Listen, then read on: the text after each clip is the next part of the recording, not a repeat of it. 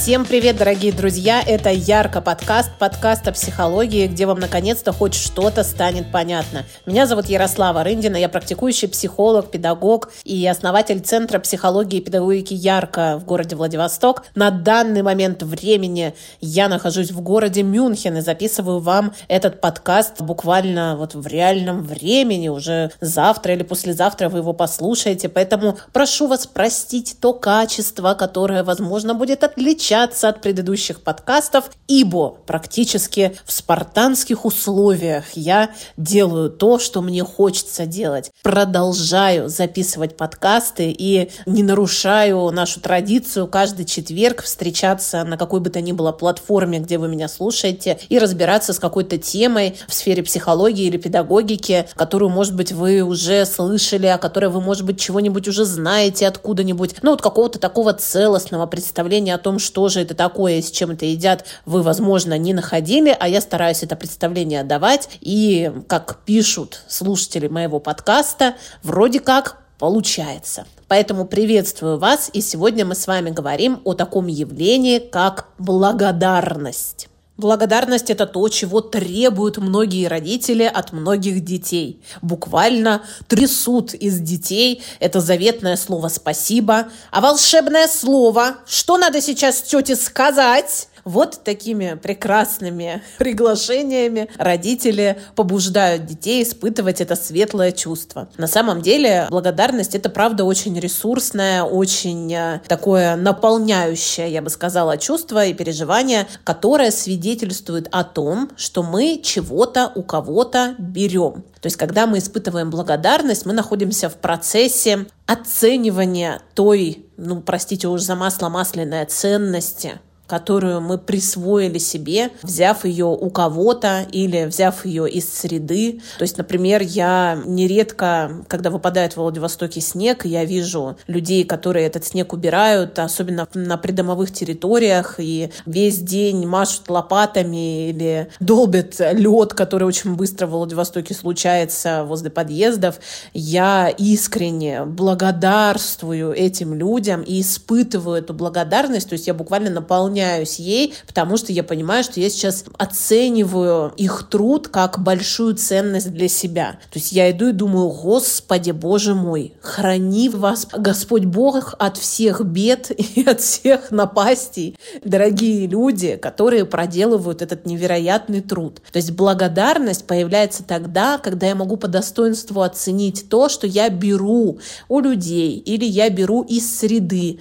То есть мне что-то достается, я чувствую чувствую, насколько это для меня ценно, и испытываю это чувство. И я, правда, могу подходить к этим людям и говорить спасибо вам огромное, спасибо вам большое. Если у меня есть возможности, это рядом с моим домом, мне хочется чего-то им дать, да, то есть я взяла, я наполнилась, и мне теперь хочется делиться и давать. Я предлагаю им попить чаю, вынести им чего-нибудь горяченького или горячительного, если вдруг имеется желание. Но в любом случае мне важно продемонстрировать продемонстрировать вам вот этот процесс, да, то есть благодарность — это такой процесс, который сопровождается приятными чувствами и говорит о том, что мы сейчас что-то берем, что-то присваиваем, и это что-то для нас имеет ценность. Вот это самое главное.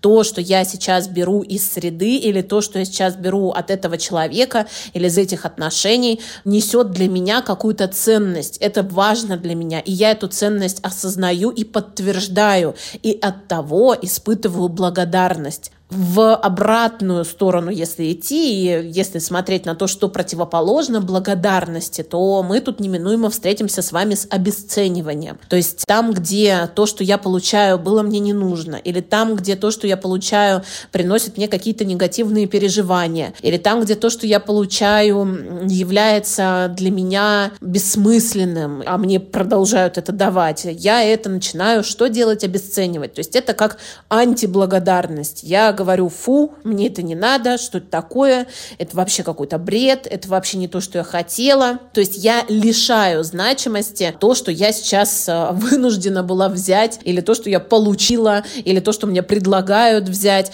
Вот этот процесс мы назовем обесценивание. Обесценивание может появляться не только там и тогда, где, ну там, условно, нам насильно, да, предлагают взять что-то, чего мы не хотим, а также еще и там, где то, что нам предлагают, брать не хочется. То есть если я это возьму, это принесет мне какие-то негативные переживания. То есть, например, а, с таким явлением нередко может встретиться практикующий психолог, когда говорит клиенту о том, что возможно, ну как бы есть такие подозрения, что вот в той проблеме, с которой ты ко мне пришел, возможно, доля твоего участия и твоей ответственности тоже имеется. И вот в такие моменты нередко можно слышать обесценивание от клиента. Да это вообще не то, ну и что, что я это знаю, и что теперь я и так знаю, что я имею к этому отношение, несу за это ответственность, и что дальше. В таком случае мы можем говорить о том, что процесс, который начинает э, бурлить, так сказать, внутри человека в тот момент, когда терапевт приглашает его взять на себя ответственность за что бы то ни было, этот процесс приносит человеку какие-то неприятные переживания. Может быть, это чувство вины, может быть, это чувство стыда, может быть, это какая-то злость. Ну, там, в общем, развилка уже достаточно большая, на большое количество поворотов мы здесь натыкаемся в личной терапии. Но вот сам факт заключается в том, что обесценивание может быть связано очень часто с тем, что то, что человек обесценивает, приносит ему какие-то невыносимые переживания, и гораздо проще обесценить то, что я вижу, чем признаться себе в том, что я какие-то чувства еще по этому поводу испытываю. Например, э, девушка, которую бросил парень, может говорить о том, что он вообще козел и недостоин ее, он на самом деле был все это время с маленьким разумом и с маленькой зарплатой, с чем-нибудь маленьким еще. В общем, всячески обесценивать этого молодого человека, потому что на самом деле она испытывает по поводу его поступка какие-то невыносимые переживания и обесценивание как будто помогает ей справиться с этими переживаниями. И вот когда боль потери уже утихнет, и когда девушка справится со своими чувствами, со своей злостью, со своей обидой, может быть, даже со своим гореванием по поводу того, что такой ценный для нее молодой человек ее оставил, и это действительно было для нее непростым событием, после этого она уже сможет посмотреть на их отношения под другим углом. То есть она сможет увидеть, что оказывается, все-таки из этих отношений есть что взять. Из этих отношений я могу взять те моменты, когда нам было хорошо вместе, те моменты, когда я чувствовала себя по-настоящему любимой и по-настоящему счастливой. То есть все эти моменты, они не перестали существовать и не потеряли своей значимости из-за того, что человек э, в результате поступил так, как поступил. И действительно из отношений можно взять ресурс, и действительно можно быть благодарной. То есть мы не имеем в виду, что я полностью переворачиваю свой взгляд на ситуацию, и теперь я считаю, что он абсолютно сделал правильно, и я вообще не должна была переживать по этому поводу, и злиться на него я не должна была, и плакать я не должна была, и так далее. Нет, это не значит, что человек поступил на самом деле хорошо, а мы все перепутали. Вообще речь не про это. Это про то, что когда человек сталкивается с болезненными переживаниями,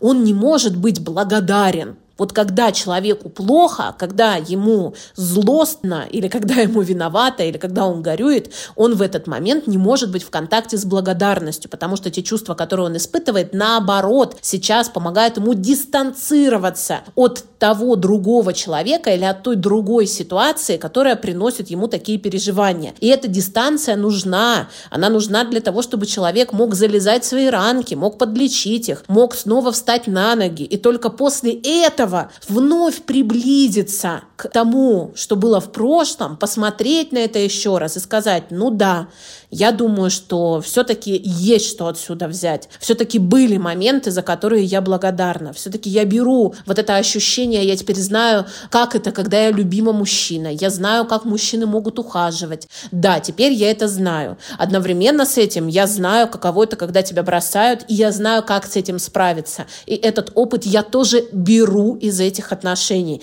И за него могу сказать спасибо и пойти дальше.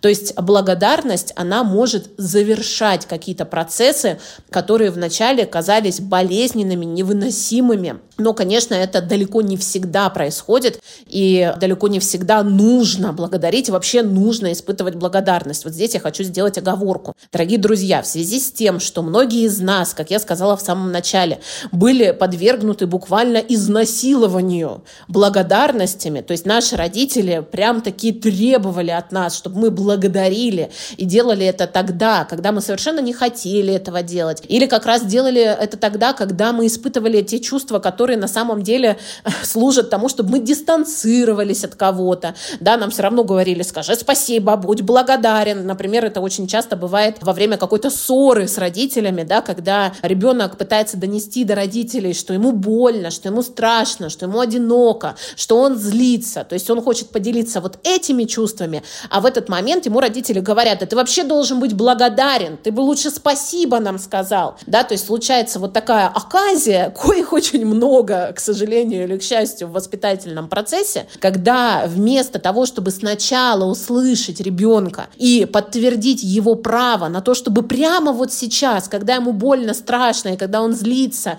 или когда он э, чувствует себя виноватым и пытается защищаться, право не испытывать в этот момент благодарности, а испытывать то, что он испытывает в данный момент, вот вместо этого родители все-таки настаивают на том, что ребенок сейчас должен быть исключительно благодарен и э, светиться от этого чувства благодарности, и все остальное должно просто испариться, как будто никогда этого и не было. Конечно, в связи с этим очень у многих такое приглашение к благодарности или вообще идея о благодарности вызывает такое прям, знаете, серьезное, большое сопротивление. В этом месте, конечно, хочется попросить вас, дорогие родители, товарищи родители, не мучайте ребенка требованиями о благодарности, если он в этот момент испытывает что-то другое. Если он на данный момент злится на вас, если он на данный момент грустит, если он на данный момент радуется по какому-то поводу, который вы не можете разделить, пусть он проживет эти чувства.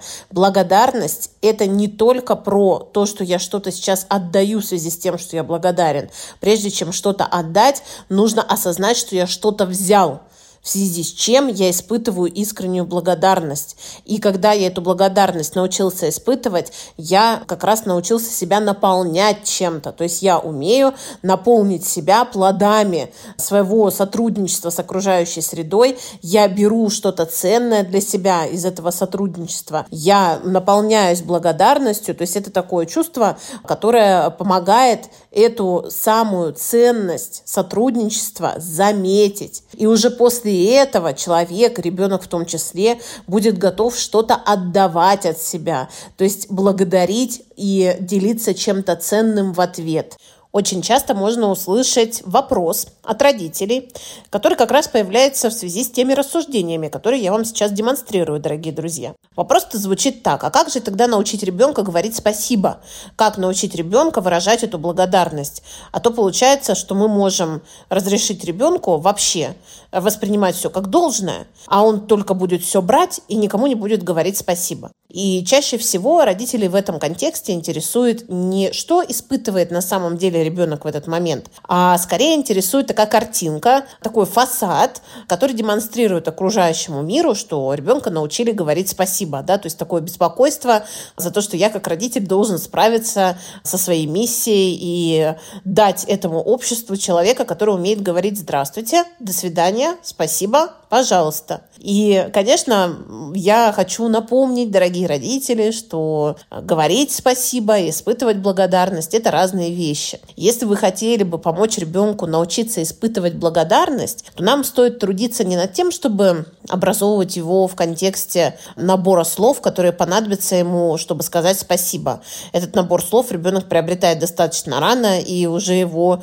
что называется, не вырубить топором. А я думаю, что скорее нам стоит трудиться над тем, чтобы ребенок учился замечать, что он может взять из своих отношений с окружающей средой, что для него является по-настоящему ценным. А также мы можем замечать, что мы берем из отношений с ребенком, что для нас является по-настоящему ценным. То есть, как всегда, в очередной раз вот мы, психологи, нудим про то, что да, действительно, дорогие родители, нужно в первую очередь начать с себя. Как это ни было бы грустно, но действительно факт остается фактом. Если ребенок слышит, как родитель умеет благодарить кого-то и делает это каждый день, то ребенок непременно научится это делать.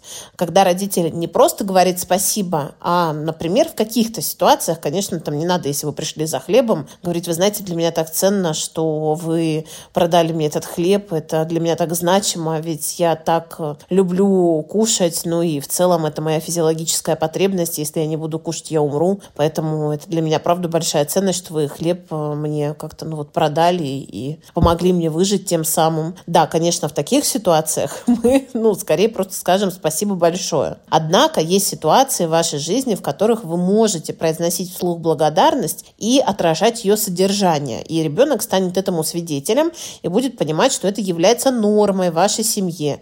Если, например, вы будете говорить э, друг другу в своих отношениях да, с супругом или с супругой, например, о том, что вам очень ценно, что он вам помогает. И не просто будете говорить спасибо, спасибо, а ребенок будет слышать, что в вашей семье принято говорить, дорогой, ты знаешь, мне так важно, что ты мне сегодня помог, спасибо тебе большое, что ты взял на себя вот эту часть э, домашней работы, я тебе очень благодарна за это, огромное тебе спасибо. Или а, если, например, вы будете говорить своей жене, а если кто-то из мужчин слушает мой подкаст, о том, что вы благодарны ей за то, сколько домашней работы, например, она выполняет. Ну, я привожу банальнейшие примеры для того, чтобы не изгаляться и не изобретать велосипед на ходу, но это самое простое, что вы можете видеть каждый день и говорить своей супруге о том, что спасибо тебе большое, что ты так много души вкладываешь в то, что делаешь. У меня много благодарности к тебе, потому что мне ценно возвращаться домой и видеть счастливого ребенка или видеть, как все чисто, как все красиво, как все убрано, ухожено и так далее. Ну, я понимаю, дорогие друзья, что я сейчас абсолютно наглейшим образом